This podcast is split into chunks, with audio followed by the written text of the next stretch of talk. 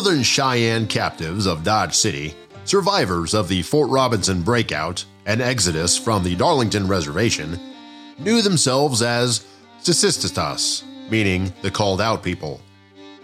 They spoke an Algonquin tongue closely related to Blackfoot, Arapaho, and Naninanin. According to Lakota and Dakota accounts, French explorers had met this tribe in the forested country of the upper Mississippi Valley by 1650. In 1680, the explorer La Salle referred to Shahiala, who lived at the headwaters of the Mississippi, and they came to be called Cheyennes by other tribal groups. They relocated from the Great Lakes area to agricultural settlements in the present day southwest Minnesota and eastern North Dakota. In the last decades of the 18th century, they continued their westward moves and reached the plains. Because of these gradual movements west, they evaded warfare with the encroaching settlers from Europe. In the late 1700s, the Cheyennes acquired horses and occupied camps in the Black Hills of the South Dakota region. They diverted from farming to nomadic hunting and by the 19th century, they followed buffalo herds as their primary food source. In the 1830s, the tribe split into two groups the Northerners, who occupied the Black Hills, the Tongue River, and the Powder River region in present day Montana and Wyoming. The Southerners settled grasslands of present day western Kansas, Oklahoma, and eastern Colorado.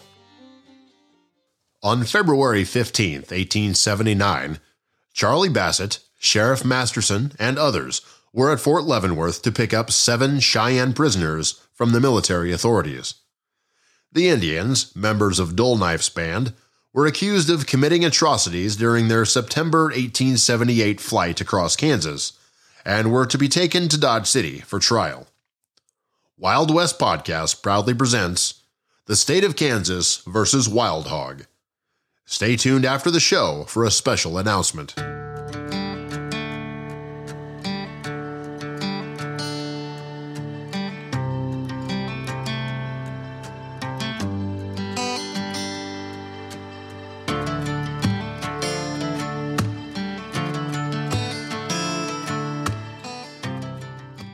In December of 1878, attorney Michael Sutton, a stalwart Republican, immediately sensed the political potential that could be his if he should successfully prosecute the Cheyennes. Both military and civilian authorities were interested in the case's disposition following the atrocities committed by the Northern Cheyenne Raiders in Kansas.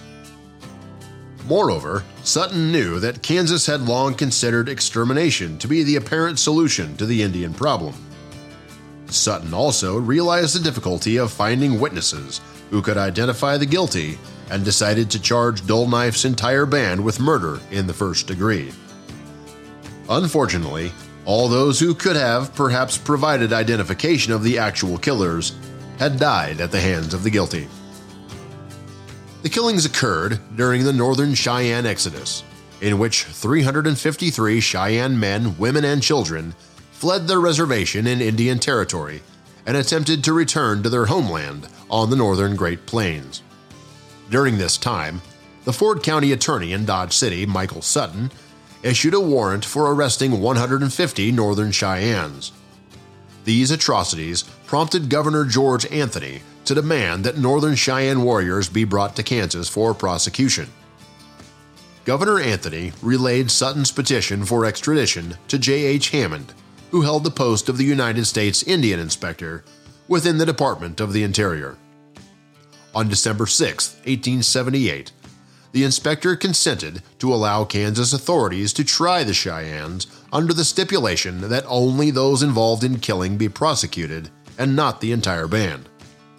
The state of Nebraska quickly consented to allow the Cheyennes to be deported without protest.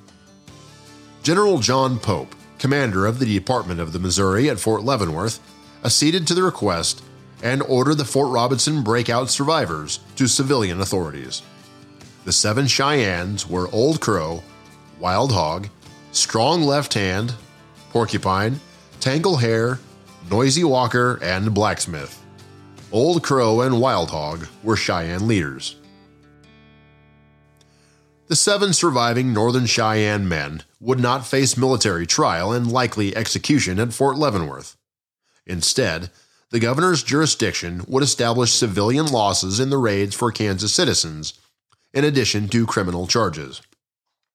The state of Kansas was charging the Northern Cheyenne men with 40 murders, as well as the destruction of livestock and property, in what whites later identified as the last Indian raid in Kansas. When the party arrived at Fort Leavenworth on February 15, 1879, news sources noted that the men, two women, and some children were wounded from January 9th Fort Robinson breakout.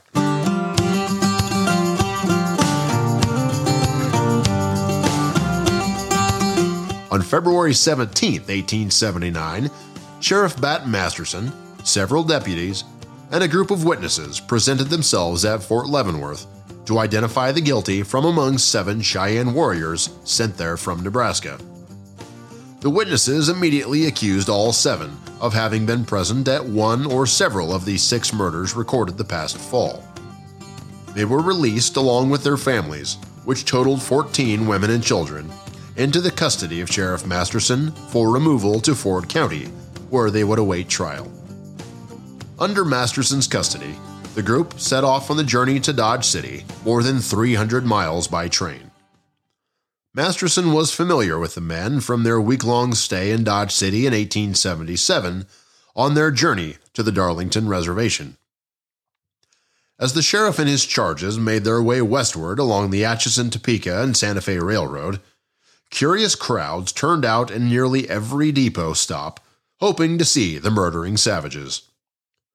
Local newspapers reported that overpowering crowds gathered at railroad stops from Fort Leavenworth to Topeka to see the Cheyenne men, who had become notorious in the national and local press. In Lawrence, Masterson and his marshals were obliged to fight off hoodlums, and in Topeka, a thousand people thronged the train platform. However, the Cheyennes drew the interest, not the more famous lawman. The Dodge City Times lamented the sheriff of Leavenworth County and the marshal and mayor of Lawrence were more eager to pay homage to the stinking savage rather than to render assistance to the officers. According to memories of Joe Little Coyote in western Kansas, everyone, especially the women and children, had suffered hardships on this trip. All along the way on the railroad, people were causing trouble for those Indians. Wesley Whiteman remembered family stories that told how they had to fight the people off there to save their lives. The ones who got hurt, they just dumped them off along the railroad. Some of those people were sent back to Oklahoma. In addition, some of the children were hurt by the crowds.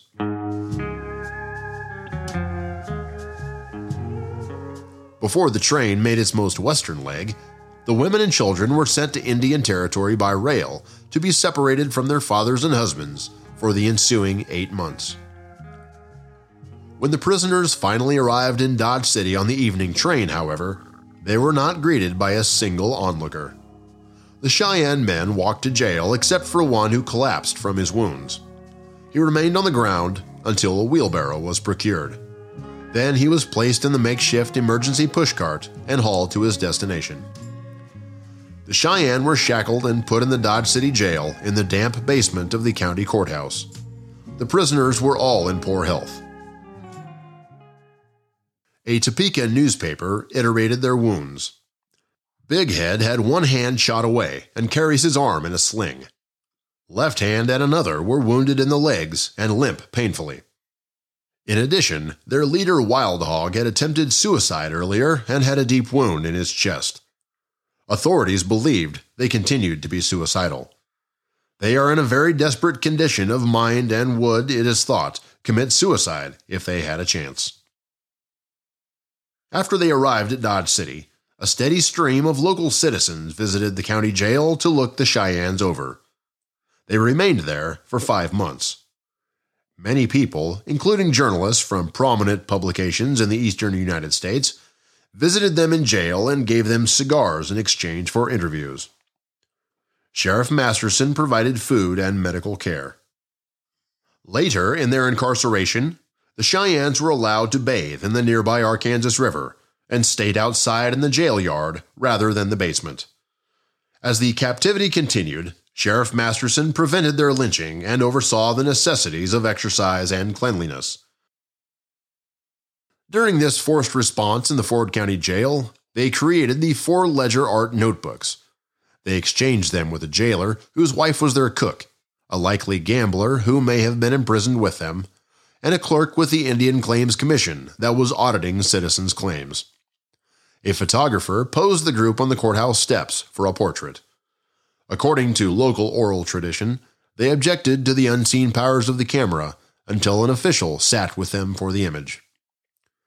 The gross mistreatment of the Cheyennes in 1878, from the trek of the Hungry Band through Kansas to the circus trial which was shaping up in Dodge City, was unpalatable even to the staunch Indian haters such as Nicholas Klaine. Klaine arrived in Dodge City, Kansas in November 1877, engaged as a journalist, where he became the editor and proprietor of the Dodge City Times newspaper. The fiery and locally influential editor of the Dodge City Times wrote about the upcoming Cheyenne trials.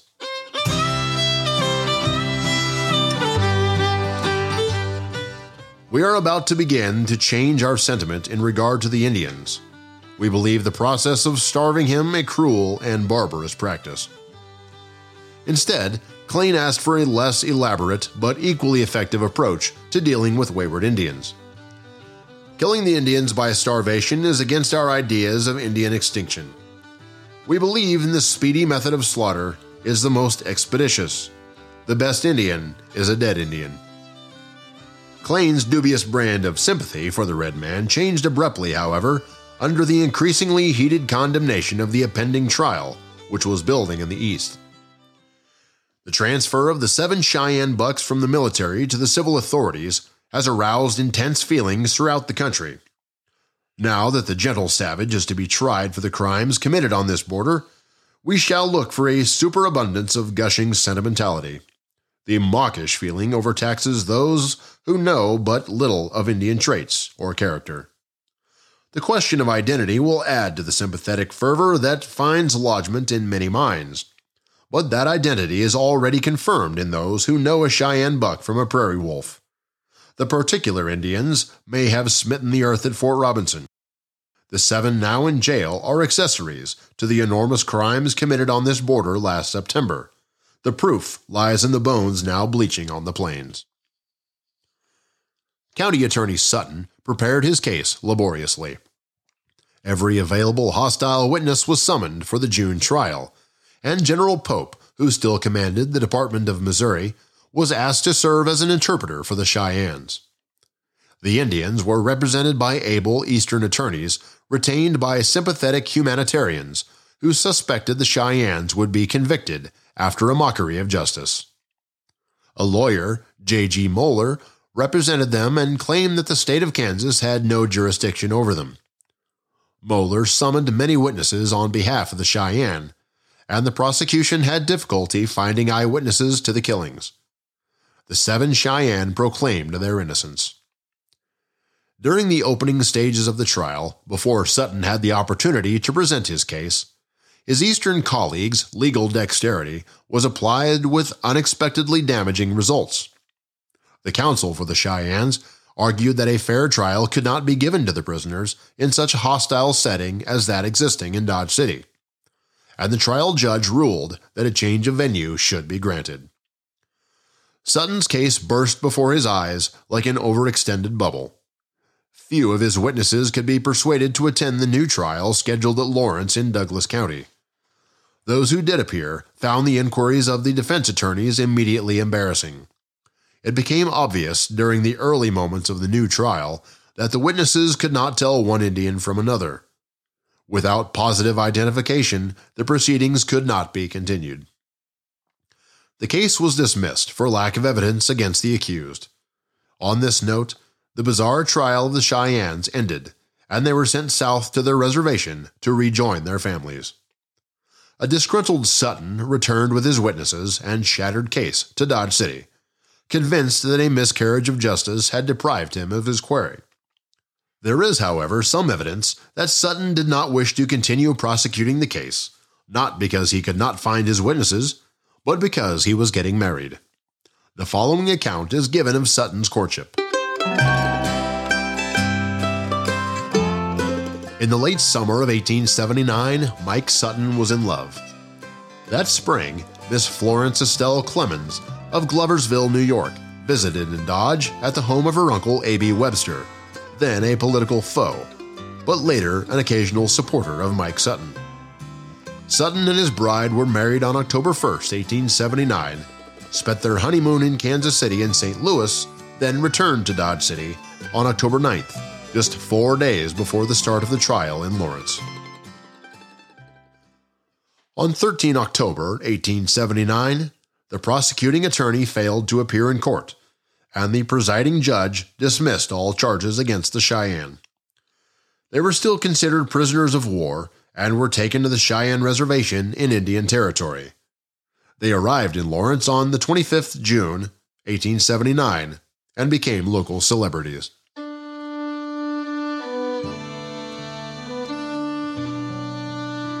The seven imprisoned Northern Cheyenne men were left behind in possession of Dodge City citizens. Four ledger notebooks filled with drawings produced during their months of incarceration. The drawings communicate how the captive men understood their people and their changing place on the plains. These images reflect the traditional art style of the Northern Cheyenne people, who, like many Plains peoples, developed a representative and glyphic form of pictorial writing on animal hides, robes, teepee linings, shields, and other objects. Such drawings communicated brave deeds that accorded recognition and prestige to individuals. Wild Hog proved adept in giving journalists a positive image of the Cheyenne. The Cheyenne attended a circus and participated in a rodeo, enacting a mock battle on horseback with local cowboys. Several prominent Kansans offered to testify on their behalf, poet Walt Whitman visited them in jail. A committee of the United States Senate interviewed them on the 12th of August, and Wild Hog presented his case of mistreatment of the Cheyenne while at the reservation in Indian Territory. Wild Hog's wife and daughters were allowed to visit him in jail, and he gave the mayor of Lawrence a collection of his wife's beadwork, which found its way to the University of Kansas. Four years later, most of them received permission to go to their northern homeland and reside on the newly created Northern Cheyenne Indian Reservation. And now for our special announcement. On February 18th, Wild West Podcast will interview Keith Wondra, the curator of Boot Hill Museum, on the topic of saloons in the beautiful bibulous Babylon of the frontier, a history of Dodge City saloons from 1872 to 1876. You can also attend the Coffee with the Curator session at Boot Hill Museum on February 14th at 9 a.m. This Coffee with the Curator session will be held in the newly renovated Great Western Hotel. Topics for the presentation will include Prohibition and Temperance, the Saloon War of 1883, and the fires of 1885 1886. So come out and join Keith Wondra at Boot Hill Museum on Valentine's Day, February 14th or join us at Wild West Podcast on February 18th for this special presentation.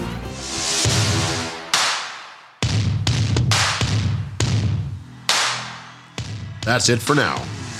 Remember to check out our Wild West Podcast shows on iTunes Podcast or on wildwestpodcast.buzzsprout.com.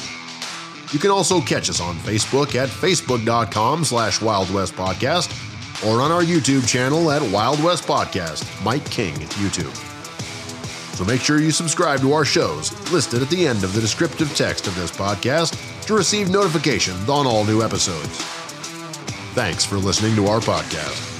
If you have any comments or would like to add to any of our series, you can write us at wildwestpodcast at gmail.com. We will share your thoughts as they apply to future episodes. Join us next time as we begin our future series on Kansas lawmen and outlaws.